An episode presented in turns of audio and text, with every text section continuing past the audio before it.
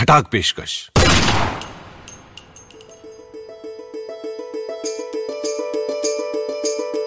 यशवंत व्यास के लिखी कवि की मनोहर कहानियाँ। को पावर्ड बाय बीमा गराज सुना रहे हैं अभिषेक पांडे।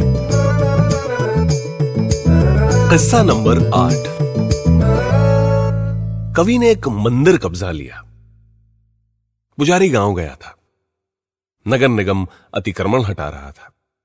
मंदिर बीच में आ गया। कवि ने कहा, मंदिर कभी बीच में नहीं आता।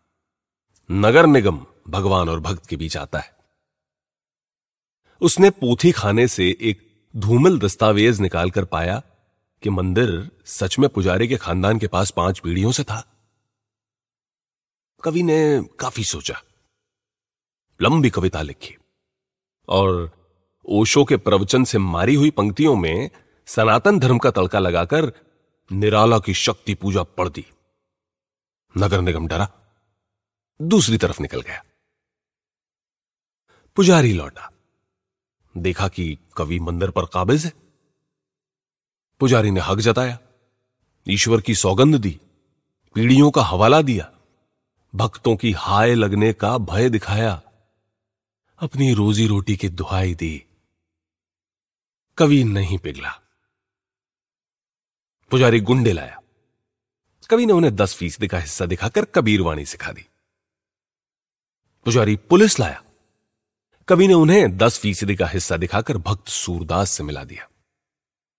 पुजारी नेता लाया। कवि ने उन्हें बीस फ़ीसदी हिस्सा दिखाकर मीरा में लीन कर दिया। पुजारी ने पैर पकड़ लिए।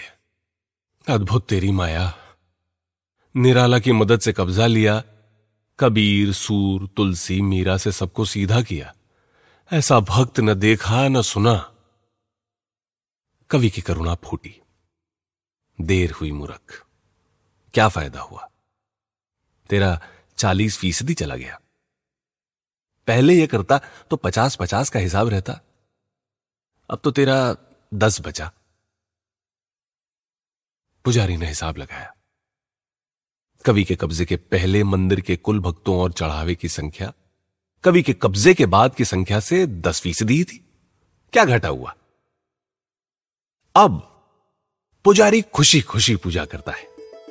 गुंडे, पुलिस और नेता सब राज़ी खुशी रहते हैं। और कवि तो फकीर है। बचे खुचे पचास फ़ीसदी में निर्वाह करता है। सीताराम सीताराम सीताराम कहिए। चाहे विधि राखे राम, ताही विधि रही। खटाक पॉडकास्ट को powered by Bima Garage. Download करें बीमा गराज की हॉबनॉब ऐप और घर बैठे पाएँ अपने क्लेम्स की सारी झंझटों से छुटकारा। बीमा गराज के साथ अब आसान है।